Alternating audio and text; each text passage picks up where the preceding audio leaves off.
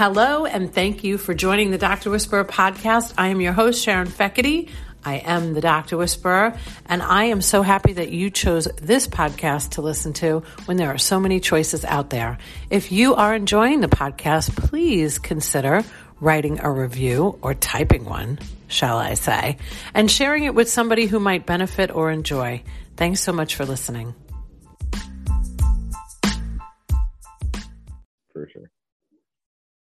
Hello, everybody, and welcome to the show. As I um, have mentioned to my guest before I hit record today, um, this this topic is too important to only uh, showcase on the Broken Road to Mental Health. So you're also going to hear this on the Doctor Whisperer because I think that um, the business of medicine is is long and a, a hard road, and I think that uh, we get a better understanding when we educate our our patients, when we educate uh, our colleagues in the industry and those that are not in the industry. Um, psychiatry and mental health is near and dear to my heart. If you've followed any of the shows, you'll understand that. I won't go into why, but I think that uh, this particular conversation in this time is a vital one. So I would like to welcome to the show Karan Narwal. He is a certified TMS specialist, CEO, and director of research um, at the TMS Advantage um, practice. And listen, he went to med school. So, um, and I'm so excited that like he's not practicing medicine. I don't care how that sounds, people. We need more, more people in business that have taken um, a focus on not just psychiatry and mental health, but also on marketing and understanding business so we can really reach as many patients as possible. So, with that, welcome to the show. Thank you, Sharon. I appreciate you guys having me. Yes, I'm very excited to have this conversation. So, I know what TMS is, um, and we're going to have a conversation about TMS, but I would like to start this conversation today by explaining to the audience what TMS is. Sure, absolutely. Um, transcranial magnetic stimulation is a non invasive neuromodulation therapy used to treat mental health disorders. Um, and currently, we are treating for symptoms uh, uh, to correlate with major depressive disorder as well as anxiety based disorders. Um, what TMS does is not what people think sometimes in terms of shock therapy. That's electroconvulsive therapy, that's completely different. What we're doing is using magnetic frequency to modulate neural activity in the brain. So there's more of a communication taking place among certain regions of your brain. When we talk about the logical brain, the emotional brain, and other parts of it as well. But in a long scheme of things, what TMS is trying to do is create an antidepressant effect or anxiolytic effect and modulate that neurochemical activity. We always say depression is a chemical imbalance, which in actuality it's true, but in reality, mental health disorders are a uh, electrochemical imbalance, if you will. Our brain is this mush of energy that's chemically based and energy based. So by theory, we're using energy, or in this case, magnetic frequency from the powers of magnets to create this level of electrochemical balance and to alleviate a patient's symptoms. Okay, so this might be um, a little bit of a, a challenging conversation that um, I did not foresee happening. It's this sure. topic of it being a chemical imbalance.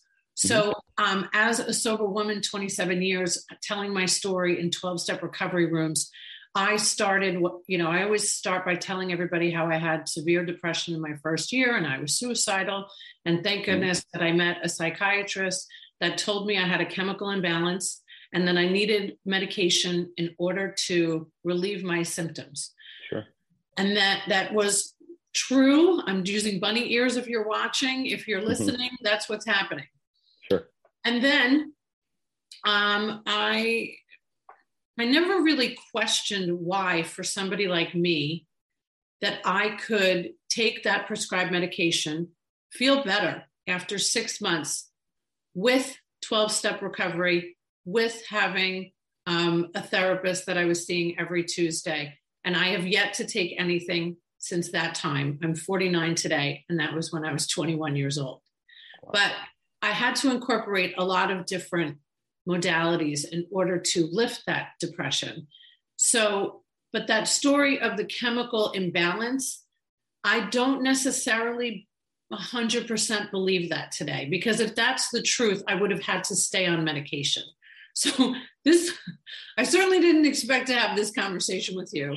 Sure. I think it's important. I think that we, um, because if I believe that story, that mm-hmm. I had a chemical imbalance in my brain, I might have thought to stay on medication this entire time. Right. Um, and I will admit to you today that um, it wasn't until I released my book in 2019 and I, I read Johann Hari's book, The Lost Connections, that a lot of my depression was related to trauma. Mm-hmm. So maybe we could just touch on that a little bit, uh, a little bit of, of why why we talk about this chemical imbalance so much. Absolutely. And first off, Sharon, I just want to say congrats again on your recovery and for what you've done. It's a testament to your will and, and your strength, and keep doing what you're doing. You. Um, to touch on the chemical imbalance side of things, you know, let's look at what medications do mm-hmm. and, to understand what's going on there. And also, let's look at what depression and anxiety really is. Um, I always say to all of our patients that come into our office, any mental health disorder, no matter what it is, there's a common theme amongst them, which is the brain is having a lack of processing or a lack of connect- connectivity, if you will. Information is being transferred from one part of your brain to the other through all these neurons, and then information has to be processed. So, for example, if somebody has gone through some trauma, if they were in a severe car accident, and every time they've passed by that intersection or location where they've had that accident, there is some sort of response that we start to have some anxiety or panic that's going to happen again. Irrational thoughts occur because what end, ends up happening is your brain starts to send a signal to this anxiety center to say, hey, look, we're in danger. It's fight or flight time. And there's a chemical interaction taking place. We're talking about brain hormones and neurotransmitters, norepinephrine specifically. Um, in some cases, not enough GABA, right? Um, not enough serotonin or even dopamine. So there's this effect chemically taking place, but also the brain's frequency level, or, or, or in this case, um, activity level is also being changed a bit too. Now, to go back to the chemical imbalance, what ends up happening is, and we look at our brain as a creature of habit. You know, we as humans are creatures of routine. So our brain works the same way. It has associations, it has routines, it has structure. That's why we sleep when it's dark, right? Circadian rhythm is a big part of what we do too, as in terms of, of, of being healthy. So along the same lines, the brain tends to make this a, a, a new normal. Anxiety becomes a practice routine, and subconsciously we get better and better and better at it. So that chemical imbalance becomes more of a permanent thing, or not, not really your phrase, not permanent, but more of a consistency in your brain in terms of neurotransmitters being up and down or imbalanced in this case. And our brain starts to identify with anxiety as the new normal. That's why when somebody suffers from depression or anxiety or OCD for however many years and other disorders too, they become better and better at having those symptoms, not intentionally, but their brain has practiced that neurological process again and again and again. And what medications are doing is trying to modulate that through chemical compounds. And the reason people have side effects of medications is because they're chemical compounds. They're affecting the metabolic profile of your body. So now, not only are you trying to change your brain chemistry, your body's chemistry is changing a bit. Side effects from uh, medications that we normally take for depression, such as your Zoloft or Prozac, um, or even Effexor. What normally happens to some people, they may have some nausea, some headaches. So there's that chemical imbalance taking place physically, but in a mental standpoint too. Now, it's very rare to have somebody say, I'm on Lexapro for 20 years and I feel fantastic. Right. right? We never we never really hear that mm-hmm. because once again, our brain gets used to this chemical interaction Right. It understands that there is this chemical compound taking place that's that's trying to change the level of, of, of neurochemical activity in this place. Uh, uh, and, and we tend to have this sensitivity or, or acclimation to these medications. Mm-hmm. And that's why you don't really see people take something for 20 years and feel perfectly fine with it. Our body will eventually desensitize to that medication effect and we'll need something else. So that imbalance becomes even more of a pathology. So mm-hmm. now we're talking about treatment resistant depression treatment resistant anxiety. And that's a whole separate ballgame because now you're talking about somebody who's not responding to your uh, you know typical approach of, of treating somebody with depression and anxiety. So that chemical imbalance furthers and uh, uh, furthers and furthers, and, and, and now you're talking about somebody who needs to look at some other approaches. Um, just to touch on therapy, by the way, counseling. When somebody undergoes any type of counseling, whether it's cognitive behavioral therapy or dialectical behavioral therapy, there is a chemical balance taking place with that um, as well because you're being given this resource in a cognitive state, being told to apply this perspective. So your brain has to facilitate that connection. So once again, the balance is taking place or imbalance, if you will.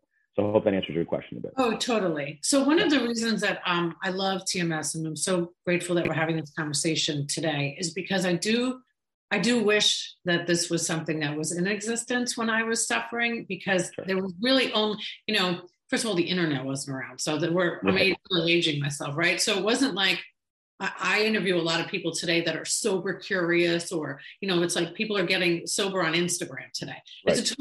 right? Or, or they're getting help for their mental health by sure. using an app, right? And, and there's, right I'm very open minded to all of that. I, I've been uh, practicing on my own uh, journey for so long that I'm I'm so open to whatever helps somebody help somebody, right? Mm-hmm. But something that is is really uh, focused on trying to stay away from the medication. Now, I'm very careful to say that, like, listen, if it wasn't for that Prozac 20 milligrams, I don't know if I'd be here today. If it was sure. placebo or not, it doesn't matter it worked, sure. right? Yeah. But it also worked because I was seeing a therapist. I was going to 12 step recovery. I was not just taking a pill and thinking, I'm good. Um, mm-hmm. you know, I don't have to do any more work. So much work to feel good, right? So um, the thing I love about TMS is that it's you're you're really with the patient because you're with the patient five days a week mm-hmm. for um, what seven to eight weeks, um, there's a, a, really thorough consultation happening, a really uh, good understanding of who the person is, what types of medication, what has worked, what has not worked. So you can really have like a patient centered focus plan. Right. Right? right? So, why don't you tell me a little bit about what that looks like for the patient that has been on so many different medications through the years and says, All right, well, I want to know more about TMS. What happens when they come to your office? Of course, of course.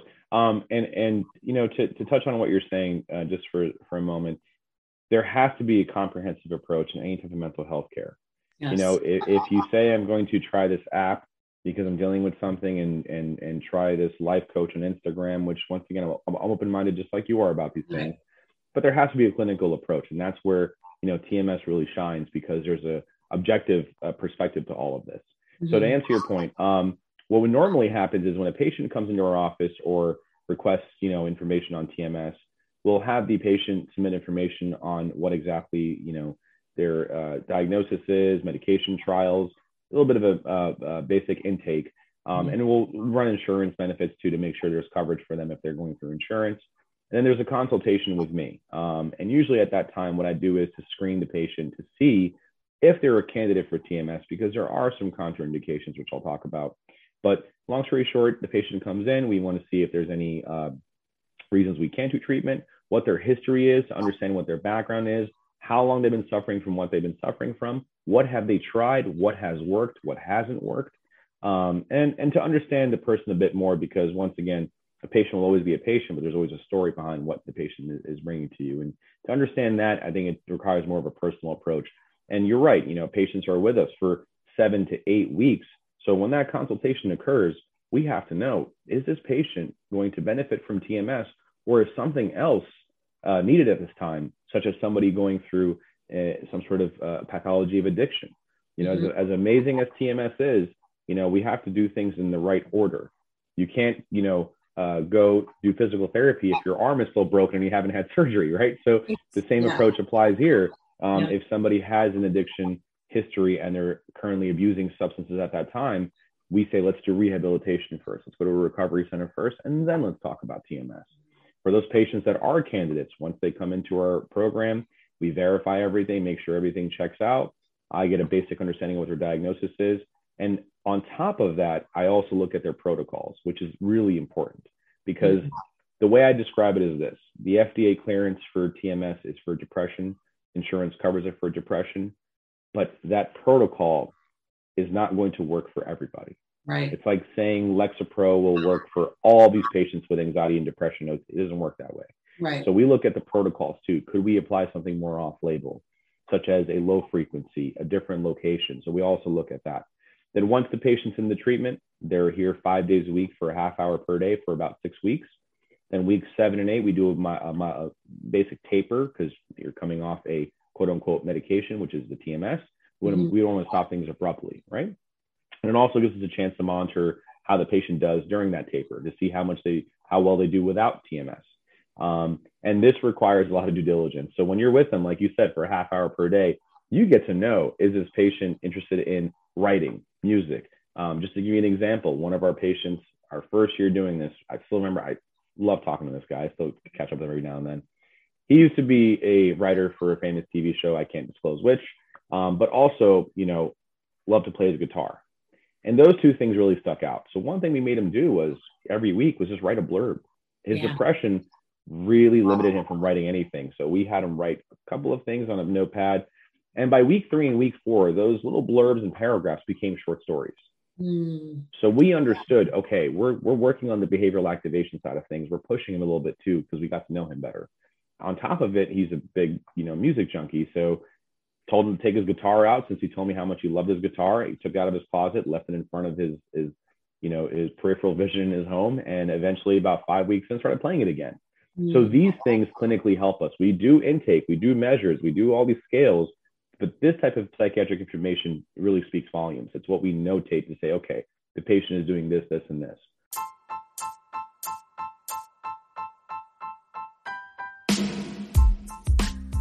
Hey, quick interruption on this amazing podcast, but we have to tell you about our awesome sponsor, TIE Technology. They are so cool and they're here in Tampa Bay, if you're a Tampa Bay listener.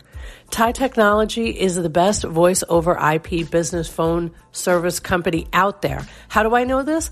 I used to work in telecom before I work with doctors. That's right. So I know me a good phone system when I see it. Plus, they are integrated with Zoom. They are the only ones that are integrated with Zoom. And if you mention this podcast or you mention the Facebook show, they're going to hook you up with three months for free. Follow them on Facebook and on Instagram. TIE Technology rocks. On top of that, when you're in the program, we offer group therapy. Mm. Um, individual therapy is always recommended, but group therapy is there as a resource. Why?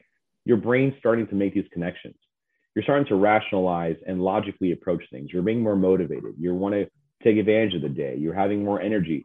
Let's take full advantage of it. Let's talk about mindfulness. Let's talk about radical acceptance. Let's talk about dietary uh, uh, solutions. We have nutritionists jump into our group sessions every couple of weeks to talk to you guys about food for better mood, less inflammatory diets, healthier eating.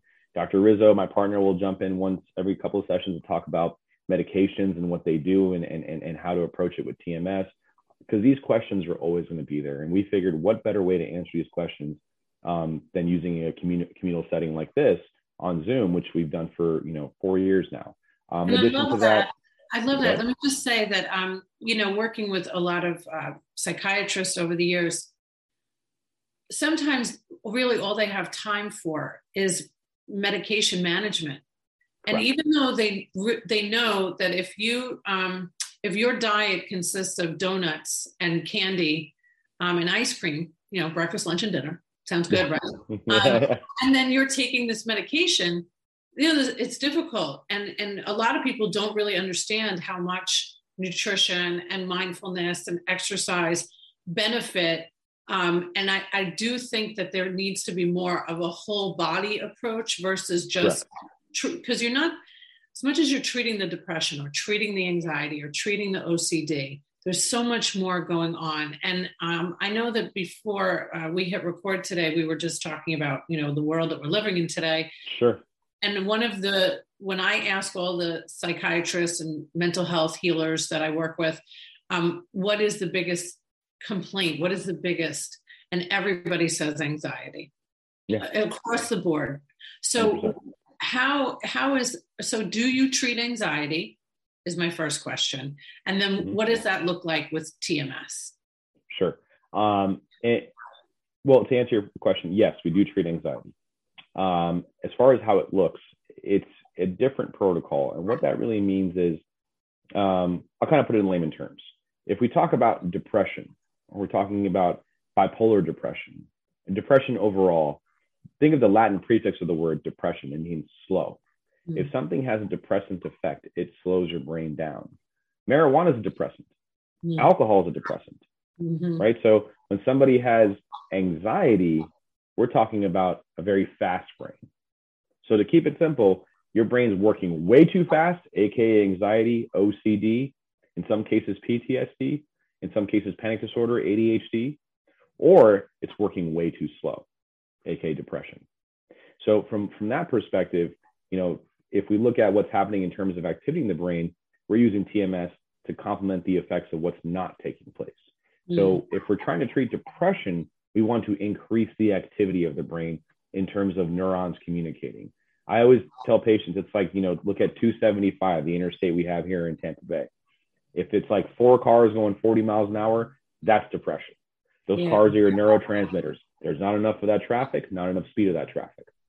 Mm. Whereas anxiety is 275 with a thousand cars going 100 miles an hour, which is kind of how it feels every day. But my point is, my point is that that the traffic is very inconsistent. There's an imbalance of that traffic.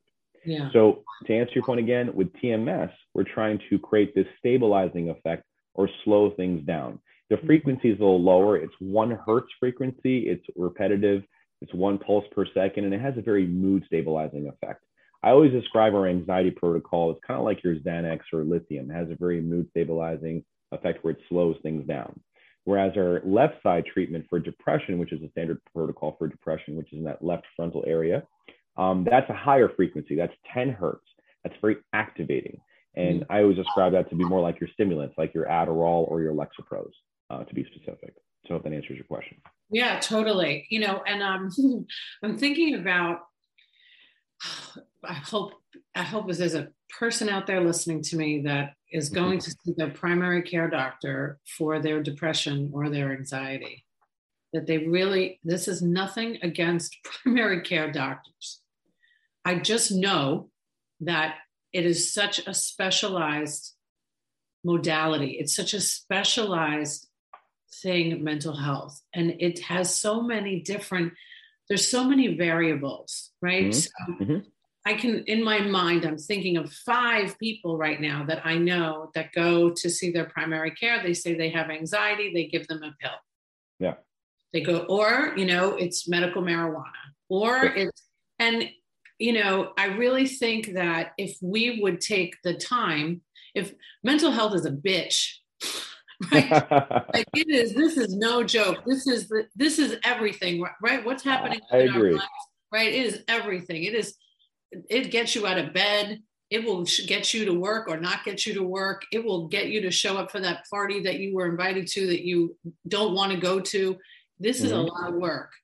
Sure. so we really have to if we really want to get better right? Mhm. we're going to have to spend the time with the specialists that understand how complex this really 100%. is right 100%. can you feel me I can feel you, Sharon. I will say, you know what, to touch on what you're saying, um, I can't tell you how many times when I go on LinkedIn or any networking events that I'm starting to meet these individuals called life coaches.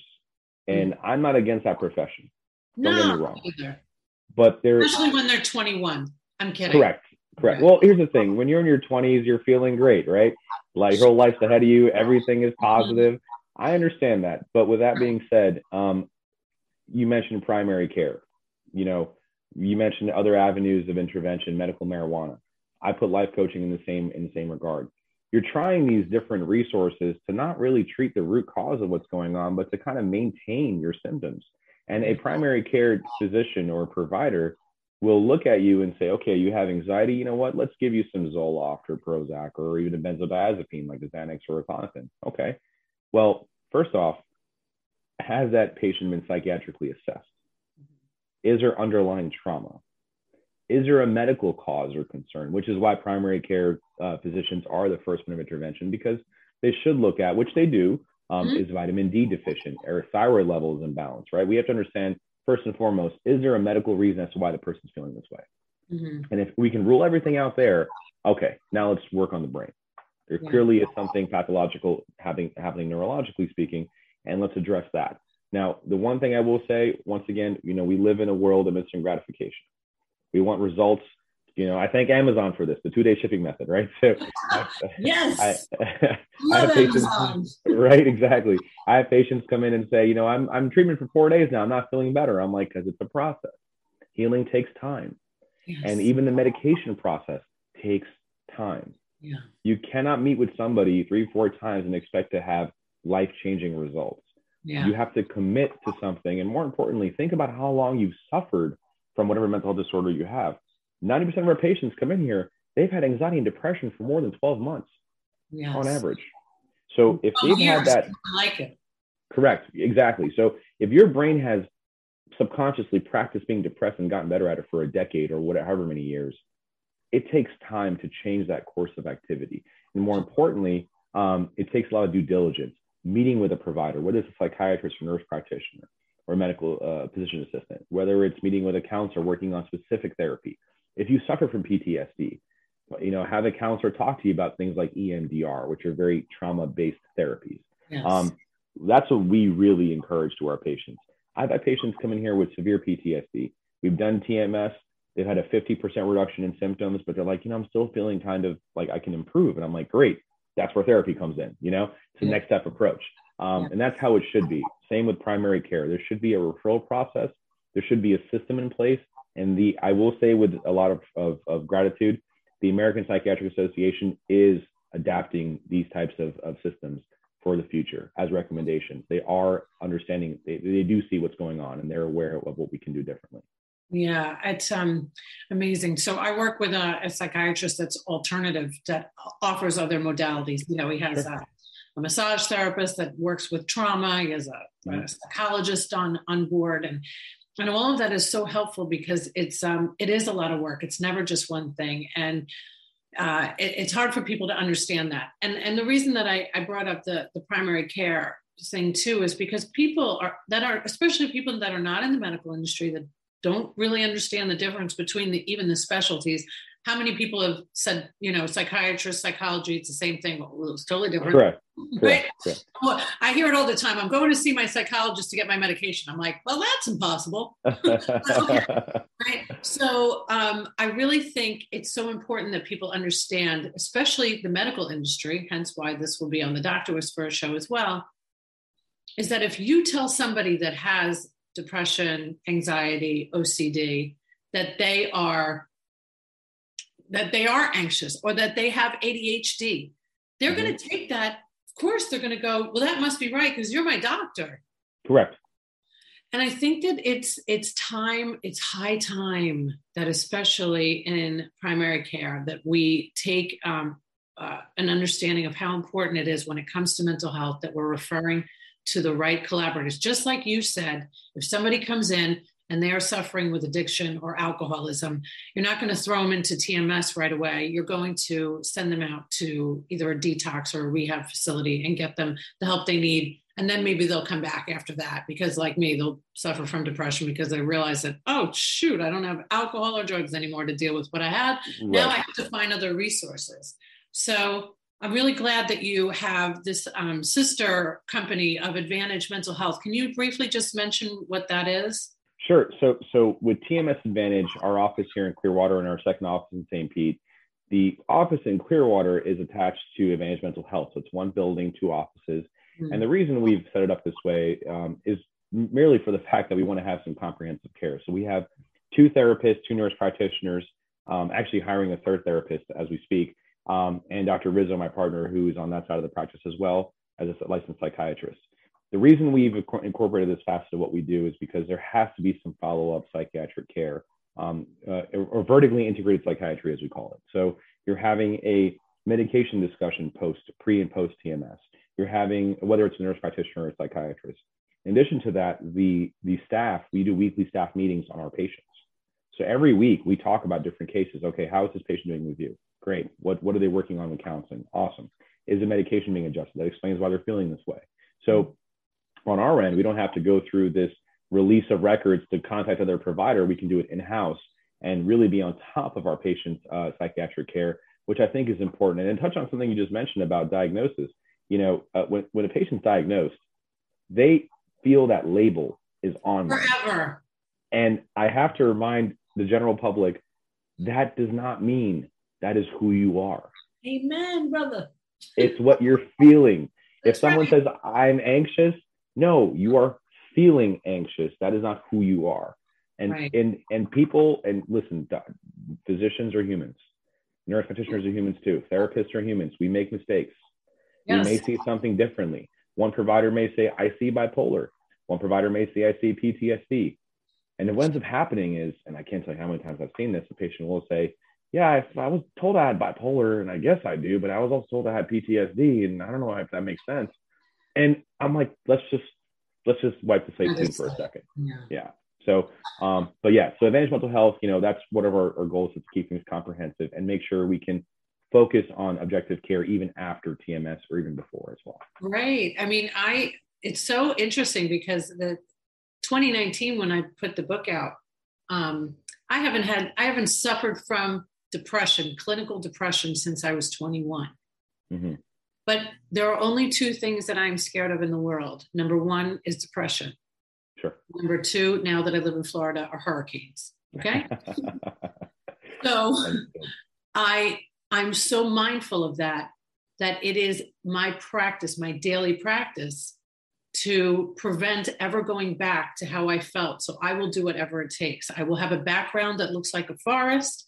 I Mhm. will, you know, go out in nature. I will run. I will exercise. I will eat right because all of this is important. It is not just one thing. I think we said that enough today. But I really, the, whatever story that you tell yourself will take energy out from your mouth. So if you are telling yourself that story every day, that this is who you are and this is why you act that way, I promise you that's how you are going to be for life. Yep. And I think that it's very important knowing that you have um, a more holistic, a more uh, treating the whole person approach. Um, you're not just here to, you know, TMS pushers. that's, that- that's the goal. Yeah. The goal is to for patient care. Yeah. Yeah, 100%. good patient care. quality over quantity that's how anything in life should be approached no matter what you're doing whether it's you know uh, buying lunch or um, making a decision on buying a home right? I- I, think you look at it from any perspective. If your approach has always been about the quality perspective um, especially when it comes to your health physical and mental then you'll do what's right for yourself and for those that you love. So, for all of you who were not privy to the conversation that we had before I hit record today, you should all feel good knowing that this gentleman that I've been speaking to for the last half hour has a great passion for people getting better.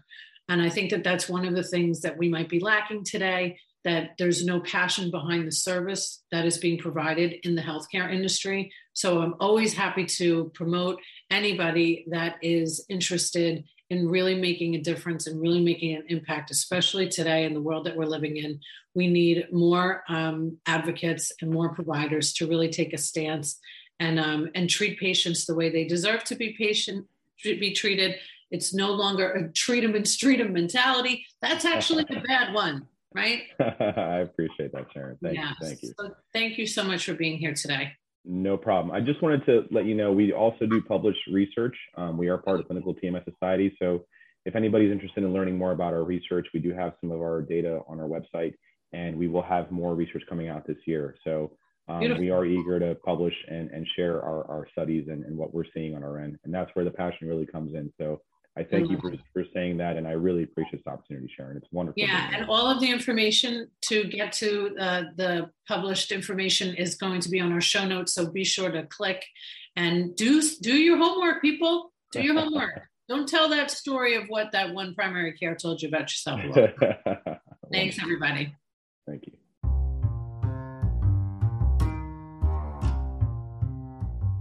Thanks so much for listening. Don't forget to leave a review or share it with somebody you know and care about that would benefit from listening. But more importantly, if you are thinking about advertising your business in the year 2021, sponsoring a podcast is major. 44% of people pay more attention to advertising on podcasts than any other media. And 37% agree that advertising on a podcast is actually the best way to reach them. 70% have considered a new product or service after hearing an ad on a podcast.